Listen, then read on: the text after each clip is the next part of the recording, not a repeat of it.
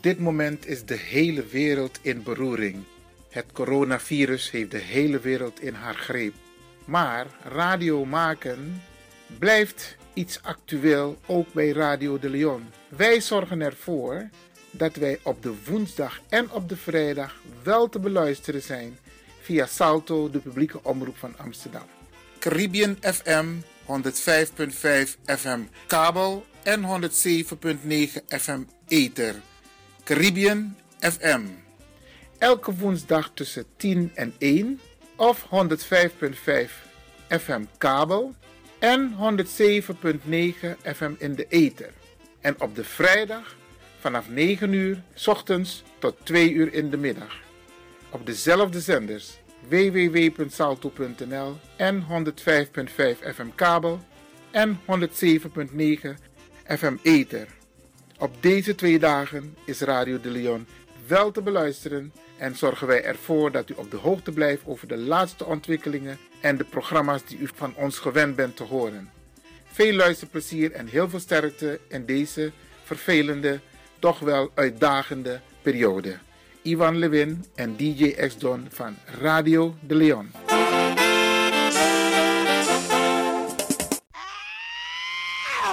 Kom maar naar binnen. Wees welkom in je eigen wereld van Flashback. Een programma van DJ X-Don via Radio de Leon. Waarbij wij teruggaan in de tijd met muziek. Deelname als lid is simpel. Schrijf je in en doe mee. Met de vermelding van jouw naam en e-mail. E-mail djxdonmusic at gmail.com Even spellen. Dirk, Jan, Anton, Xantippe, Dirk, Otto, Nico, Marie, Utrecht, Simon, Isaac, Corneels gmail.com.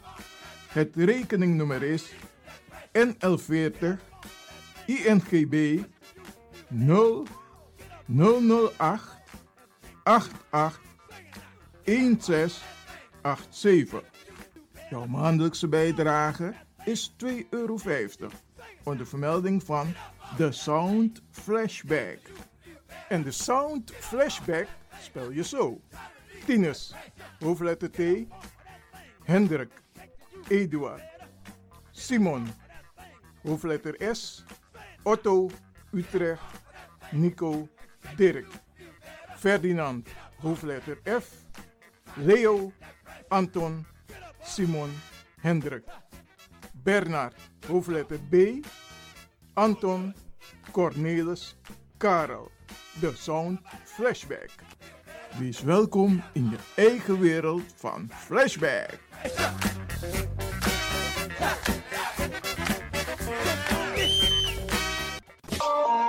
De Leon, the power station in Amsterdam.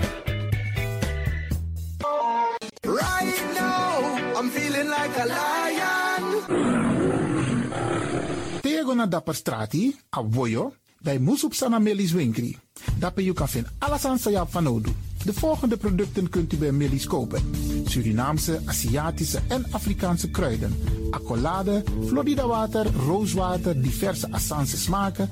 Afrikaanse kalebassen, bobolo, dat na brood, groenten uit Afrika en Suriname, verse zuurzak, yamsi, Afrikaanse gember, Chinese taier, we karing kokoyam van Afrika, kokoskronten uit Ghana, ampeng, dat naar groene banaan, uit Afrika, bloeddrukverlagende kruiden zoals white hibiscus, naar red hibiscus, tef, dat nou een natuurproduct voor diabetes en hoge bloeddruk en ook diverse vissoorten zoals bachao en nog veel meer.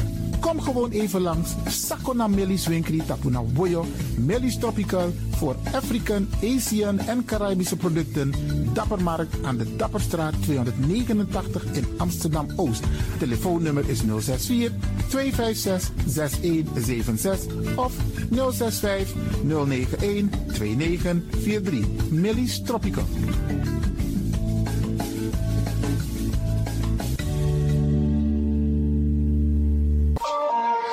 Dit is de Wouders van Amsterdam, Radio de Leon.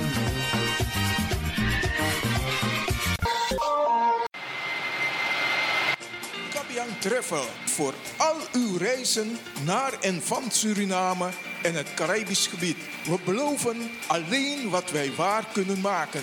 U kunt bij ons ook terecht voor vakantiehuizen, hotels, autohuur, reisverzekeringen en buitenlandse trips. Wij kunnen u helpen bij de visumaanvraag als u iemand wilt laten overkomen uit Suriname. Last but not least kunt u ook via ons een kleinigheidje naar uw mensen in Suriname sturen. Wij zijn agent van Western Union en zijn gevestigd op het Annie Romeinplein 50 1103 Johan Leo Amsterdam Zuidoost. Dat is vlak bij het winkelcentrum Gansenhoef. Wij zijn dagelijks geopend van half tien s morgens tot 7 uur s avonds. En telefonisch bereikbaar op 020 600 2024. Mobiel op 064 932 0100. Of ga naar onze site kabyangtravel.nl. Kabyang Travel, het betrouwbare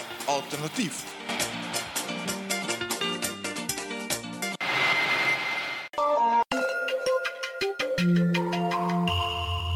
Je luistert naar Caribbean FM, de stem van Caribisch Amsterdam. Via kabel salto.nl en 107.9 FM in de ether. Ook deze krijgt het podium via Radio de Leon. Dames en heren, Brada Nangasisa. Ik neem u mee terug in de tijd waar we het extra gezellig hadden met elkaar. En plezier maak je altijd samen. Laten wij gaan luisteren naar Paul en de Mixmo Stars, bijna Lonka. Je mag natuurlijk ook gezellig gaan meedansen. Radio de Leon, Meeswinger van de dag.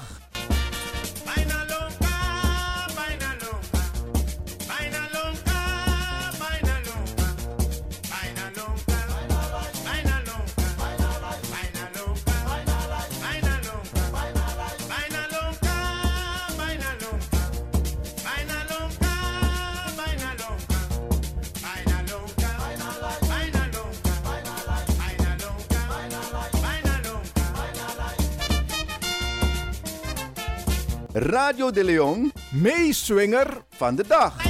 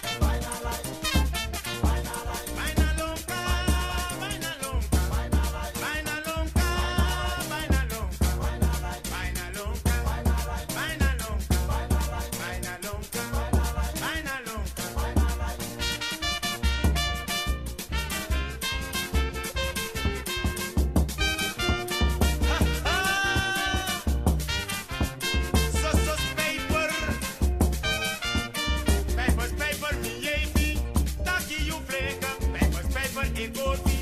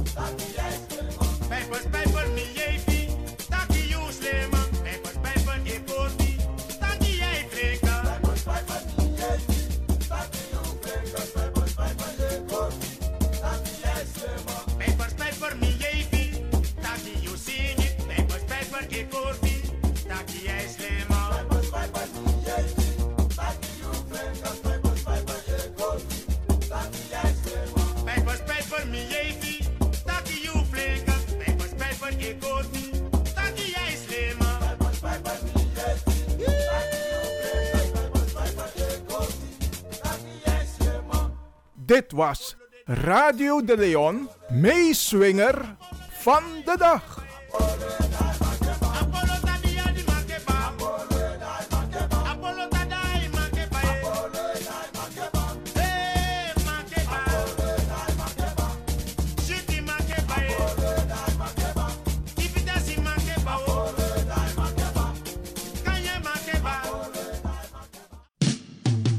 Op 25 mei 2020 zijn de verkiezingen voor volksvertegenwoordigers in Suriname.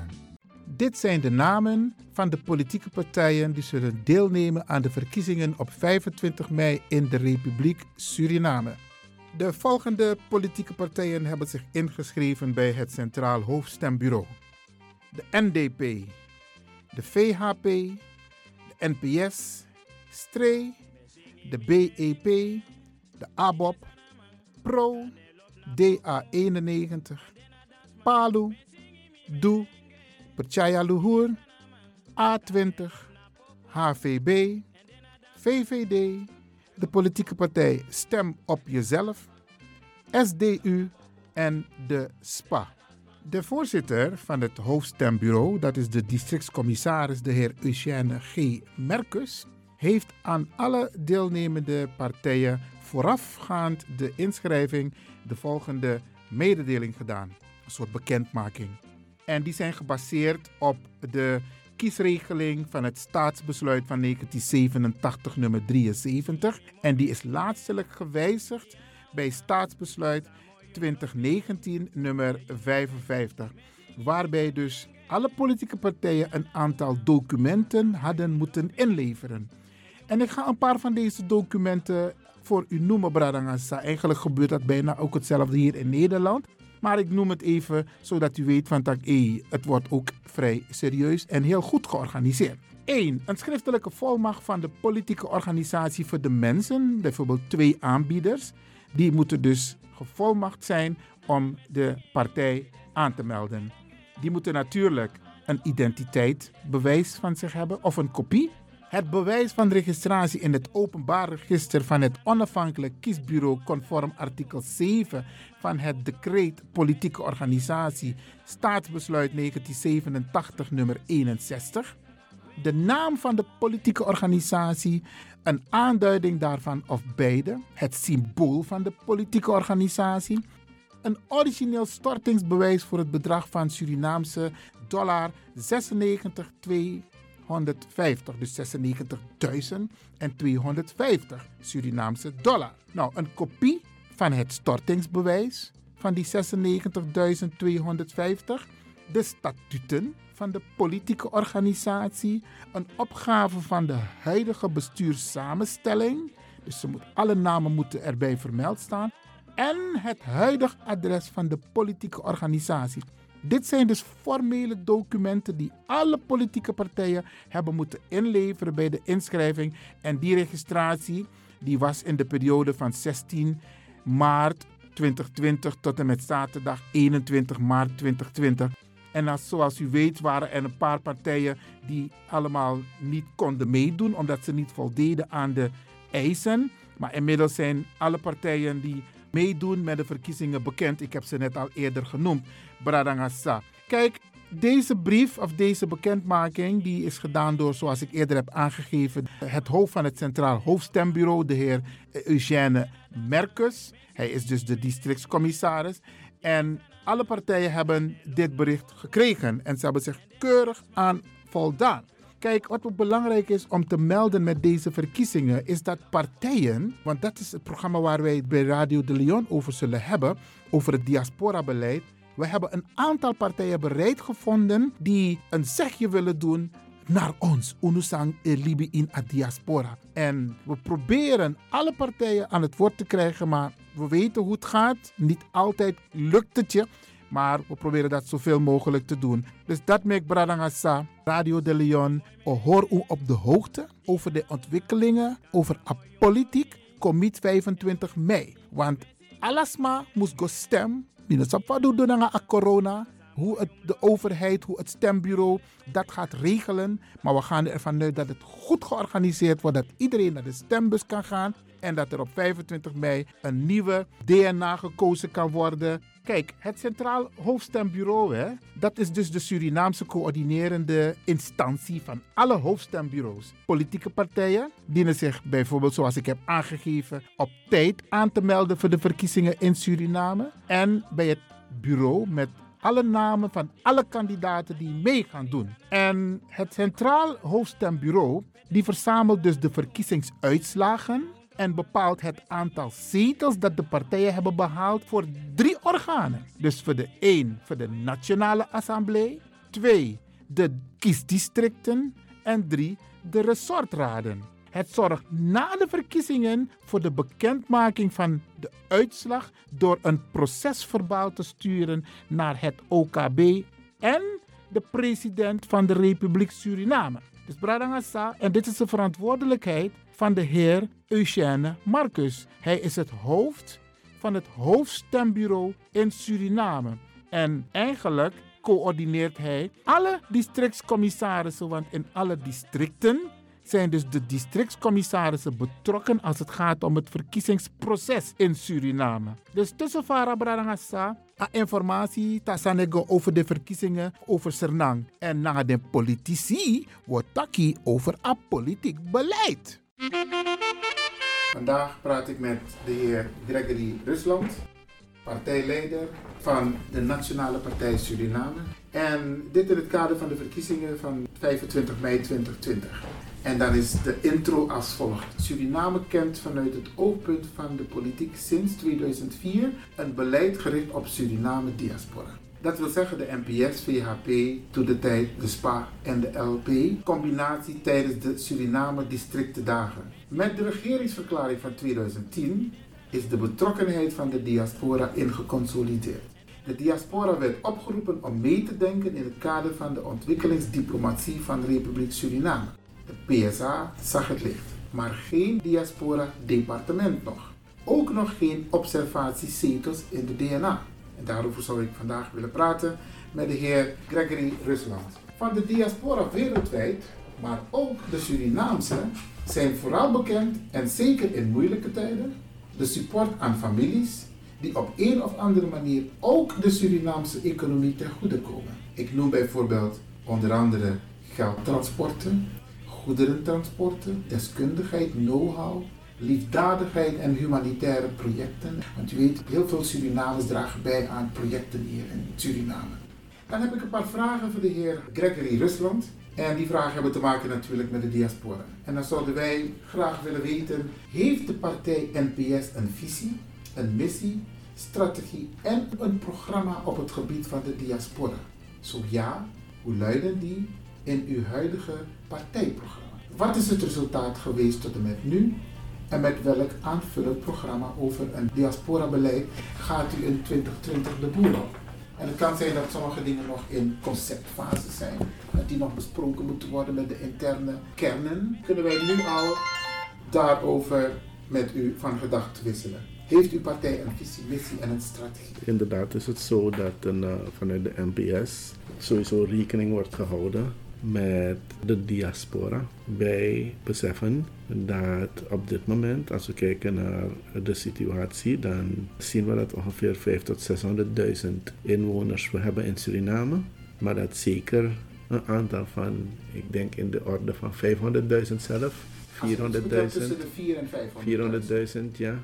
Uh, in Nederland wonen. En dan natuurlijk heb je dus daarbuiten ook nog mensen die in de Verenigde Staten en zo vertoeven. Mensen van Surinaamse origine. Wat wij zeggen is dat Suriname een prachtig land is op deze wereld. En dat natuurlijk wij die hier wonen en werken, de rechten hebben om hier een goed leven te hebben. Maar dat we zeker ook rekening moeten houden met de Surinamers buiten Suriname. We hebben allemaal families in onder andere vooral Nederland. En wat ons betreft is het zo dat, zoals ik het ook vaker heb gezegd in Nederland, recentelijk bij mijn bezoek, dat onze families in Nederland moeten weten dat er een plek op deze wereld is. Waar ze eigenlijk anytime terug kunnen. Is net als wanneer je uit je ouderlijke woning gaat, vooral de meisjes, de vrouwen, dat je als vader aan ze zegt van als er één ding is dat er zou mogen gebeuren, moet je weten dat je hier altijd een plek hebt om terug te komen. En dat moet het ook zijn. Onze mensen ze zijn nu burgers van onder andere Nederland, maar we weten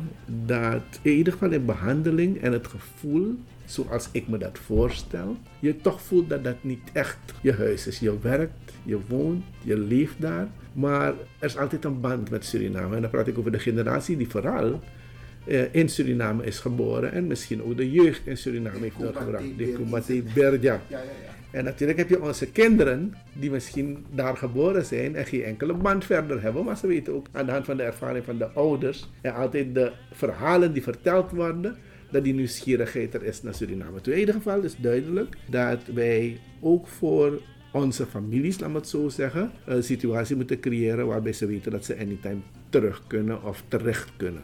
Dat betekent dat je dus een bepaald beleid zal moeten voeren. Maar in dat beleid zul je dus ook rekening moeten houden met de mensen die hier wonen en hun heel leven hebben doorgebracht, geboren zijn en dergelijke. Dat die toch ook een bepaalde status hebben in het land. Waarom ik dat zeg is dat wij redelijkerwijs niet kunnen verwachten, en soms misschien bestaat die indruk, dat wanneer mensen komen uit het buitenland, dat ze een bevoorrechte positie hebben. Wat mij betreft zou het moeten zijn dat ze in ieder geval niet als vreemdeling worden behandeld, maar dat ze wel dezelfde rechten hebben en plichten als de Surinamers die in Suriname zijn. maar dat zou onredelijk zijn. Misschien zou je dat even moeten nuanceren. Want het woord vreemdeling klinkt ongewenst in de oren van de Surinamers in de diaspora. Want we, zijn, we vinden dat we geen vreemdelingen zijn voor Suriname.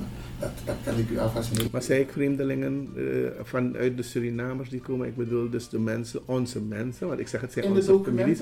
En staat ik- vreemdeling. Oké, en ik zeg van wat mij betreft, praten we dus over onze families is closer dan Ja. vreemdelingen en dergelijke. En als dat zo staat, natuurlijk moet technisch, juridisch bekeken worden hoe je definieert. Maar eh, in behandeling moeten het onze familieleden zijn, onze broers, onze zusters, ooms, Ja. tantes.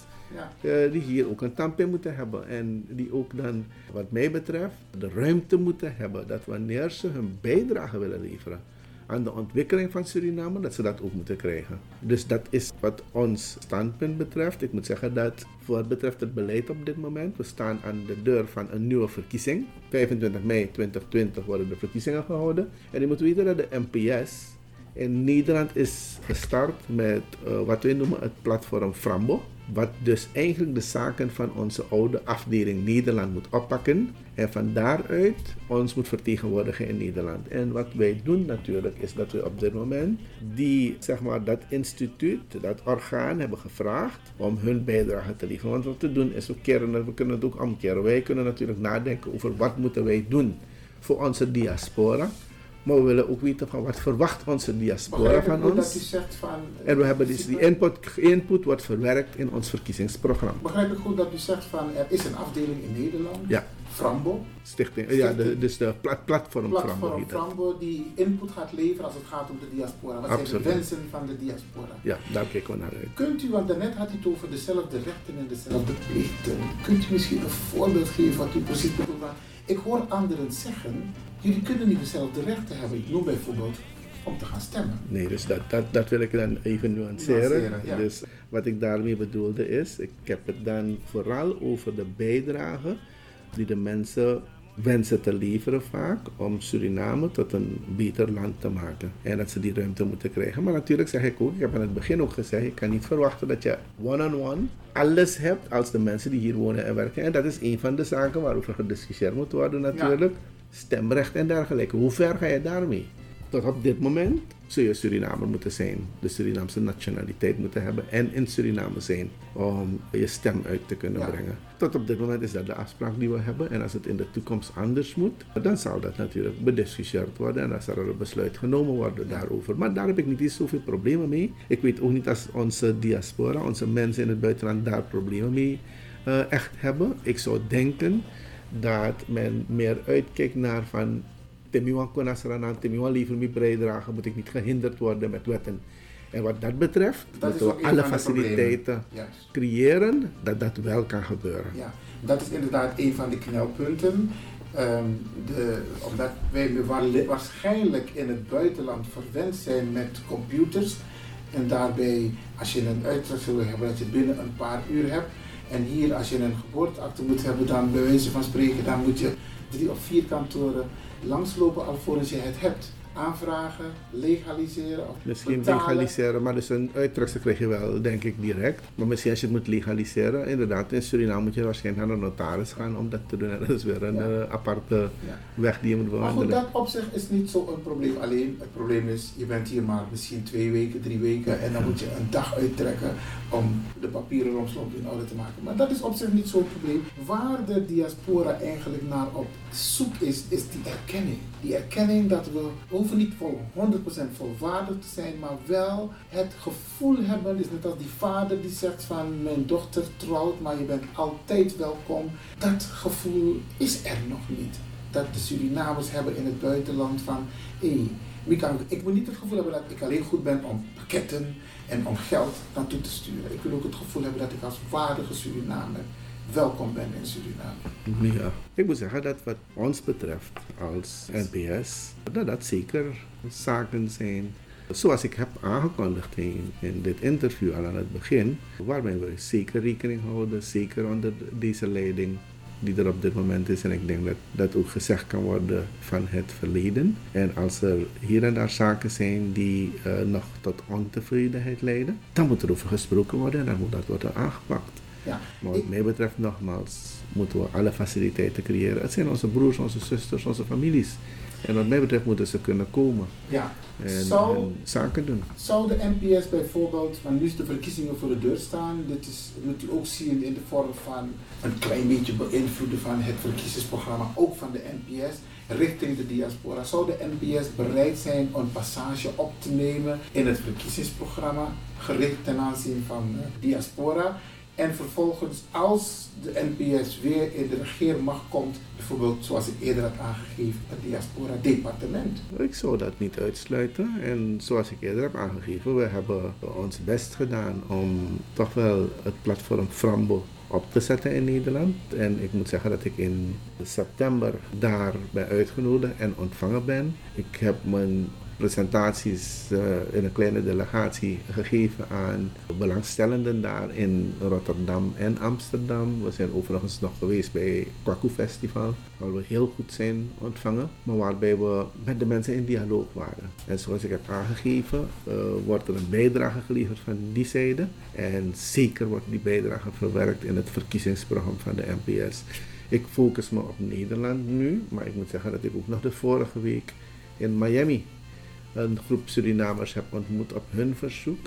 Dus Surinamers van, die nou in de US gewoond hebben, sommigen al langer dan 30, 40 jaar, Ja, die geïnteresseerd, die geïnteresseerd zijn in wat er gebeurt in Suriname.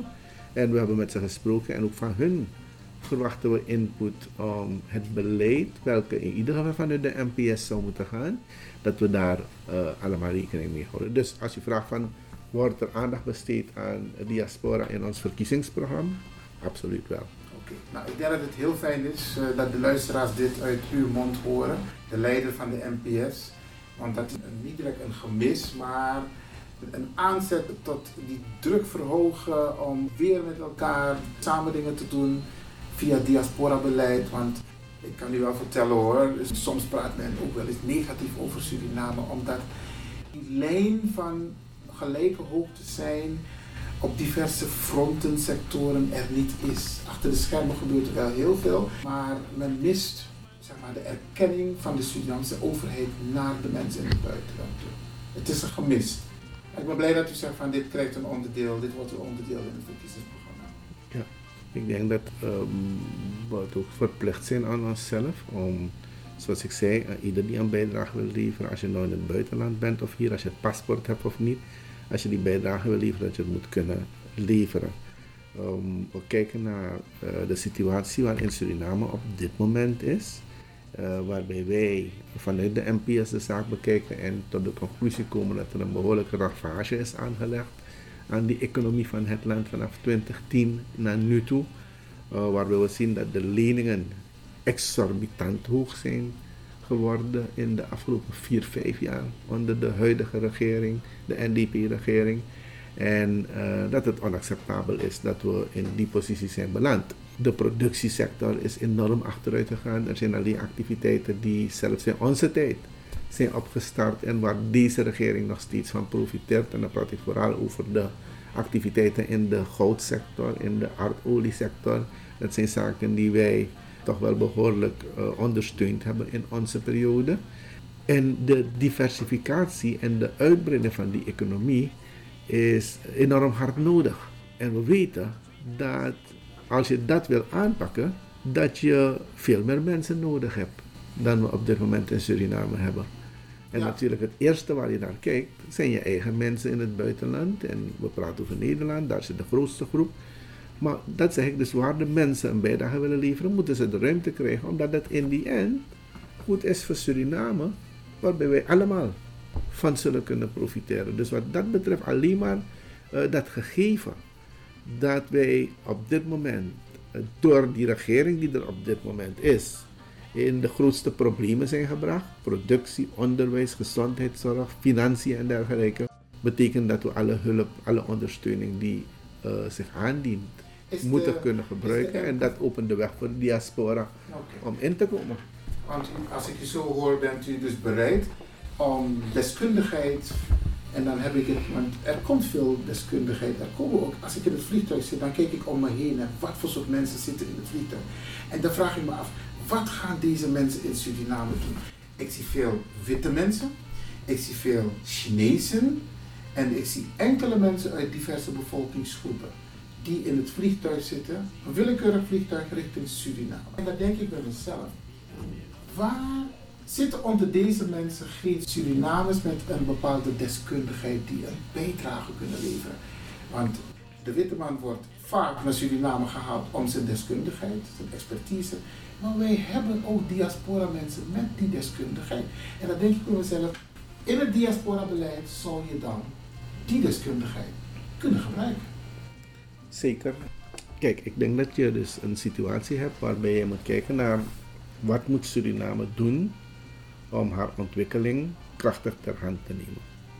Als je dat bekijkt, zou je tot de conclusie komen dat deskundigheid gewenst is. En daarom zeg ik van bij prioriteit zouden we moeten kijken naar onze eigen mensen. Maar dat betekent niet dat als dat niet loopt, dat we niet verder moeten kijken. Toch? Ja, maar dat is een stukje erkenning. Maken we gebruik van onze eigen diaspora als het gaat om deskundigheid? Of gaan we weer die witte man vragen? Ik chargeer het maar even zo. Ja, nee, wat je hebt denk ik is dat je de voorzieningen en de voorwaarden voor de ondersteuning van die ontwikkeling natuurlijk bekend moet maken. En dan kan ik Ja. zeggen van luister in eerste instantie ga ik zoeken naar mensen binnen mijn eigen gemeenschap in het buitenland. Maar als je die daar niet vindt, die onder die omstandigheden die bijdrage willen leveren, moet je niet uitsluiten dat anderen ook komen. Dus nogmaals, Dat lijkt me logisch. bij voorbaat zijn het je eigen mensen waar je naar uitkijkt. Maar is dat eens in een bedrijf toch? Als je je bedrijf hebt en je zoekt naar iemand voor een bepaalde job, dan ga je kijken in je bedrijf. Als er iemand is die die promotie kan maken. Ja. Maar dat betekent dat als je die persoon niet kan vinden of die persoon wil niet onder die voorwaarden, betekent niet dat je niet naar buiten mag gaan en zeggen van oké, dan gaan we elders kijken. Want die ontwikkeling moet doorgaan. Ja. Maar nogmaals, eh, ik denk dat bij prioriteiten, eh, zoals ik zeg, van eh, goed kijken naar de Surinamers in de eerste plaats. Mag de diaspora, bij wijze van spreken, een wensenlijst op tafel leggen als het gaat om gebruik kunnen maken van hun deskundigheid? Kijk, als iemand vanuit Nederland wordt uitgezonden naar het buitenland, dus naar een ander land, dan zijn er een aantal voorwaarden, ook qua salariering, ook qua verzekering, bescherming, veiligheid en dergelijke. Hoe zit dat met Suriname? Zou de diaspora ook dat soort dingen in een soort eisenpakket kunnen stellen? Kijk, je kan het altijd in een eisenpakket stellen. Dat zijn de eisen die jij hebt, maar het land heeft voorwaarden. Dus het land, dat zeg ik in de eerste instantie, moet ik toch erkennen dat waar het om gaat, is de ontwikkeling van Suriname. Ja. En wanneer die ontwikkeling, dat je dat uitgooit en wat er moet gebeuren allemaal, kom je tot het formuleren van programma's, projecten en dergelijke. En dan ga je op basis daarvan kijken naar welke deskundigheid heb ik nodig om dat te realiseren en welke voorwaarden kan ik ter beschikking stellen of, of zeg maar formuleren om de mensen aan te trekken. Maar kan er Dus, een matching plaatsvinden? Ja, sowieso. Kijk, maar dan krijg je dus dat de mensen eh, gaan zeggen van ja, maar ik zou graag dit erbij of ik zou graag dat erbij. En dan kijk jij natuurlijk van wat kan ik accommoderen. En als het redelijke eisen zijn, moet je het kunnen accommoderen wat mij betreft. Oké, want men kijkt naar, als het om de witte man gaat, dan kan Nee, alles. maar geen, geen verschil in dat je zegt van ja, maar onze diaspora, ik noem maar wat, krijgt 1000 euro per maand. En u formuleert de witte man, maar ik zou gewoon zeggen de niet-Surinamer, de buitenlander, die krijgt 2000. Dat is onredelijk en dat gaan we niet doen. De dat voorwaarden moeten hetzelfde zijn. Oké, dus dan weet ik niet ervan. Wat ik wel weet is dat in het verleden was situaties, en daar ben ik zelf mee geconfronteerd. Ik heb mijn PhD gehaald in het buitenland. Ik ben teruggekomen naar Suriname. En ik werd gevraagd om een project te begeleiden met twee mensen uit de diaspora. Oké, Op een gegeven moment kwam het uh, ter discussie over, kwam de discussie over een honorarium. En wat blijkt? Ik werd aangeboden een bedrag dat een vijfde was van wat de man uit het buitenland zou krijgen. En ik zeg dat kan niet. Ik zeg, wat hebben jullie nodig om die job te doen? Ja, iemand die gepromoveerd is, iemand. En ik voldoe toch aan die voorwaarden. Waarom kan ik dat niet hebben? Ja, maar jij woont in Suriname en je levensstandaard is lager dan die man die uit Nederland komt. En ik zeg wel, ik doe het project. Als je mij een auto en een computer kan leveren tegen die lagere standaarden, dan wat die man in Nederland betaalt, zeg ik, dan is het fair. Maar als die auto en die computer die ik moet kopen even duur is als wanneer ik het in Nederland zou komen, dan ga je me moeten betalen. En ik heb geweigerd om mee te werken. Na een paar maanden kwam men terug en die man zegt: Oké, we geven je dus wat we betalen aan mannen die uit het, buiten, mannen die uit het buitenland ja, komen. maar Dus- al, hè? Van, maar daar dus moet geen discriminatie in zijn. Ook naar de Surinamers in Suriname toe. Ongelijke behandeling. Ja. De behandeling moet gelijk zijn. En ik zeg van wat we gaan doen is als wij de eh, match hebben gevonden tussen de opportunity, de job. En dat we weten van er zijn in de eerste plaats Surinamers in Nederland. Dus tussen aanhalingstekens mensen met een Nederlandse nationaliteit. Van Surinaamse origine die het kunnen doen. Gaan we niet een keus maken voor iemand die helemaal uit een andere plek komt. Onder diezelfde voorwaarden. Ja. Dat gaat onze eerste keus zijn. Dat natuurlijk de Surinamer. Is de NPS bereid mee te denken, mee te werken aan een programma waarbij je Surinamers met een bepaalde deskundigheid structureel naar Suriname probeert te krijgen? Desnoods voor vijf jaar of voor tien jaar voor een bepaalde job. Wat mij betreft zou het heel interessant zijn, ja. Specifiek zei- beleid, hè? dus je gaat op zoek naar mensen in de diaspora om een bijdrage te leveren aan de Suriname. Nogmaals, het passen in het hele gebeuren in Suriname. Wat ik zie gebeuren is dat als eh, op 25 mei 2020 het volk een besluit neemt om ons weer in het bestuur op te nemen, dan stel ik me zo voor dat er een aantal programma's en projecten uitgevoerd zullen moeten worden. Ja, Bepaalde van die zaken duren inderdaad vijf jaar, soms tien jaar en dergelijke. En daarvoor moet je, denk ik, eh, moet het, zou het niet vreemd zijn als we die deskundigheid halen, in dit geval uit Nederland of zelfs uit de US, waar Surinamers woonachtig zijn, om die bijdrage te komen leveren voor een kortere tijd dan om Ik- hier te ik- komen wonen. Ik denk dat de diaspora blij zal zijn als er een of andere passage wordt opgenomen dat de deskundigheid geen bedweterige want vaak wordt er ook gepraat over bedweterige mensen, maar het gaat puur om de opbouw van Suriname, waarbij de deskundigheid vanuit de diaspora gebruikt zal kunnen worden. Ik denk dat een passage waarbij je het goed laat toetsen over de formulering, want je mag niet op lange tenen trappen. Ik ken dat ook, Ja. bij de Suriname, maar ook daar. Ja. Dat temeko, de bij me, maar Ja, die ja, heb ja. deskundigheid, die stuka, en de mag je etaki van dat, jongens, ik kon leggen, je naar de maar dat is ook een sfeer waar we aan moeten werken. Want we zijn, u zegt het net, we zijn gelijk, we zijn één, we zijn één familie. En eigenlijk moeten we niet praten over wij en zij. Nee, dat klopt. Kijk, ik zit in de gelukkige omstandigheid dat ik hier aan de Universiteit van Suriname heb gestudeerd. Maar ik ben daarna vertrokken naar Florida en heb daar dus mijn masters, mijn PhD gedaan. Toen ik terugkwam naar Suriname, had ik een veel hoger salaris dan ik hier kon krijgen. Maar ik heb gewoon het besluit genomen, ik ga terug. En ik, Ja. zoals Ondanks. ik zeg, ik begon met de nul optie. Ja. En we gaan kijken waar we terechtkomen. En ik ben nog jong genoeg toen om te zeggen van luister, als ik het helemaal niet zie zitten, dan heb ik nog andere mogelijkheden. Maar ik begin terug te gaan. En ja, ik zeg, ik zeg niet dat iedereen dat moet doen. En ik begrijp ook dat sommige mensen zeggen van, dat ga ik niet doen. Ik moet direct betaald worden. Maar als je het risico wil nemen, zijn het toch wel heel interessante uitdagingen. En ik kan dat zeggen omdat ik zelf een product daarvan Ja. ben. Waarbij ik een bedrag kreeg toen van een paar duizend US dollars. En hier ben ik komen werken in die dagen voor nog geen 100 US dollars per maand. Veel mensen kunnen zich niet indenken, maar dat was toen in de begin 90 jaren. Ja. Na die militaire periode, de situatie. En we hebben hier, zal ik van de takking, een tekabita. Weet je, we hebben die situatie Ja. geaccepteerd, ingeslikt. We zijn doorgegaan om hier te blijven, om die bijdrage te leveren. Ja. En, en ik denk dat er altijd dat soort mensen zijn, want dat zien we nog steeds. Mensen komen terug en eh, zeggen van luister, ik besef dat ik hier met veel minder zal moeten doen. Voor die mensen in ieder geval staan de deuren altijd open. Die hebben Ja. geen problemen. Maar eh, als men zegt van ik wil internationaal betaald worden en dergelijke en die voorzieningen moet ik hebben. eh, nogmaals, het zal naar redelijkheid en billijkheid bekeken moeten worden. Want als we voor bepaalde functies de expertise hebben, moeten we niet mensen die van buiten komen voortrekken boven mensen die hier zijn. En om het zo te zeggen, de nyamapina. Ja. En dan ga je ze overslaan. moet redelijk blijven. Dus het blijft het balanceren tussen al die issues die meespelen. Maar in die end, wat mij betreft, is de conclusie. We moeten zoveel mogelijk de barrières weghalen. Om onze mensen de ruimte te geven die met een Nederlands paspoort rondlopen, maar Surinamers zijn. Om in Suriname hun bijdrage te kunnen leveren.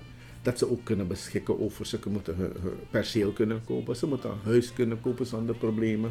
Wat nu soms een probleem is, begrijp ik. Ja. Maar al die eh, situaties, daar moet aan gewerkt worden om de zaak toch wel eh, naar alle redelijkheid en billijkheid eh, in te richten. Ja, ik denk dat u duidelijk bent wat betreft dit punt. Het is, het is even matchen, het is even kijken van water bij de wijn van beide kanten. Absoluut. Maar ook het begrijpelijk vertellen aan de mensen hier. Want mensen moeten niet het gevoel hebben van dat de mij konja, de mij tek de rokofuno en de mij tek amoni. Ja. Dus, ja, dus ja. het is een en-en. Er zijn een aantal issues die we nu niet gaan bespreken, maar waar wellicht de, de NPS over na kan denken in de toekomst. Ja. Als u zegt van Iwan, ik wil hierop zeker terugkomen, geweldig. Dan wil ik u desnoods een keertje bellen hierover vanuit de studio om daar live over te praten. We hoeven er nu niet op in te gaan. Maar Prima. in Nederland zijn wij dus bezig met het prepareren van de AOW-wet. De Algemene Ouderdomswet in Nederland. Mensen die geen volledige AOW hebben, krijgen een aanvulling. Dat is een AIO, een aanvulling op het inkomen van de ouderen. Wat blijkt? De AIO is een bijstandswet. En de bijstandswet in Nederland is gebonden aan een aantal restricties. Je kan het niet exporteren. Je mag wel maximaal drie maanden in het buitenland blijven, maar als je langer blijft, krijg je die aanvulling niet. Heel veel Surinamers hebben een AOW gehad in Nederland. En heel veel Surinamers hier in Suriname hebben geen AOW-uitkering kunnen krijgen. Zo is het toen de tijd geregeld. Wat ik zou willen vragen aan u is om mee te denken, de komende periode, hoe we vanuit Suriname een bijdrage kunnen leveren om die AOW-wet in Nederland te laten repareren. Mijn ervaring is dat Nederland alleen in beweging komt als er gedemonstreerd wordt, als er acties zijn, maar ook als er druk komt vanuit het buitenland. En ik denk dat ze, als ze een, een, een, vraagstelling of de druk krijgen vanuit Suriname, dat ze wel degelijk bereid zijn, bereid zijn om hierover te praten. Waarop mijn vraag is, is de NPS bereid na de verkiezingen weer on speaking terms te komen met Nederland? Bestuur, On speaking terms eh, denk ik wel. Ehm, we vinden het eh, niet goed dat op dit moment ehm, Suriname niet eens op het niveau van ambassadeur eh, uitwisseling heeft. Dat is kwalijk. Al is het alleen maar omdat, zoals we aan het begin zeiden, 400.000 Surinamers in Nederland wonen. Dan zou je toch wel op het niveau van een ambassadeur moeten kunnen samenwerken. We zijn wel voorstander van een zakelijke relatie met Nederland, maar het mag wel best wel op een hoger niveau dan een zaakgelastigde zoals we dat nu hebben. Dus wat de NPS betreft, denk ik dat we binnen de kortste keren eh, die situatie zullen herstellen. Eh, ten aanzien van de ondersteuning die wij zouden moeten geven om uh, onze mensen in Nederland beter te kunnen accommoderen, denk ik dat dat absoluut geen probleem zou zijn. Ik denk dat dat wel in overleg met Ja. onze mensen zou moeten gebeuren, zodat zij ons ook kunnen aangeven uh, hoe zij die ondersteuning van Suriname uitzien. En uh, waar mogelijk natuurlijk moeten we, zoals ik eerder zei, altijd die ondersteuning aan onze mensen hebben, geven om het beter te hebben. Oké. Een ander issue die, waar ik ook aan de NPS zou willen vragen om op een later tijdstip terug te komen, is de Durban Declaration Program of Action. Wij noemen dat in Engelse termen DDPA. Dat is een, resolutietekst die in de nacht van 8 op 9 september is aangenomen door de lidstaten van de Verenigde Naties. Maar u weet het net als iedereen, op 11 september was het wereldnieuws dat de Twin Towers werden neergehaald, waardoor dit succes op de achtergrond is gekomen. Tegelijkertijd ehm, hebben de landen in Europa de handen ineengeslagen en gezegd van wij gaan toch niet over tot repareren van de schade die is aangericht ten tijde van de slavernij, slavenhandel en koloniale periode. Want dat is benoemd door de VN-lidstaten, inclusief Europa, crime against humanity. Dus eigenlijk een beetje discrepantie. Je spreekt elkaar eigenlijk tegen. Wij willen graag dat ook Suriname haar stem laat horen. In dit geval gebeurt het al via de heer Sunder, die in regionaal verband gezamenlijk richting Europa optreedt. Maar het zou goed zijn als de Surinaamse overheid, als de relatie weer hersteld is, ook zijn stem laat horen. Dus ik wil het even meegeven. Ja, oké, nemen we sowieso mee. Ja. En als laatste, er is een decennium voor mensen van Afrikaanse afkomst. Over de hele wereld is de positie van mensen van Afrikaanse afkomst bijna hetzelfde. Achterstand in ontwikkeling, discriminatie, racisme, criminaliteit, ongelijke behandeling. En daar heeft de Verenigde Naties over gezegd, wij willen dat de positie daarover verandert. Dat betekent dat landen een, een, een programma moeten maken. En wij zijn in Nederland bezig met drie pijlers ontwikkeling, uh, rechtvaardigheid, ontwikkeling, rechtvaardigheid en derde ben ik even kwijt, om dat op de agenda te krijgen. En wij denken dat het goed zal zijn als ook Suriname in dit verband ook zijn stem laat horen. Zowel intern, binnen de Surinaamse organisatie, gemeenschap, praten over de positie van Afrikanen in de, uh, mensen van Afrikaanse afkomst en in Nederland. En ten aanzien van Nederland zouden wij het goed vinden als er een signaal komt vanuit Suriname richting Nederland. Ik moet zeggen dat uh, wij toevallig dit jaar nog, uh, op 25 mei 2019, een initiatief hebben gehad van mij en de heer Ronnie Brunswijk, waarbij we uh, deze issue aan de orde hebben gesteld. De achtergesteldheid van, om het zo te zeggen, de Afro-Surinamers.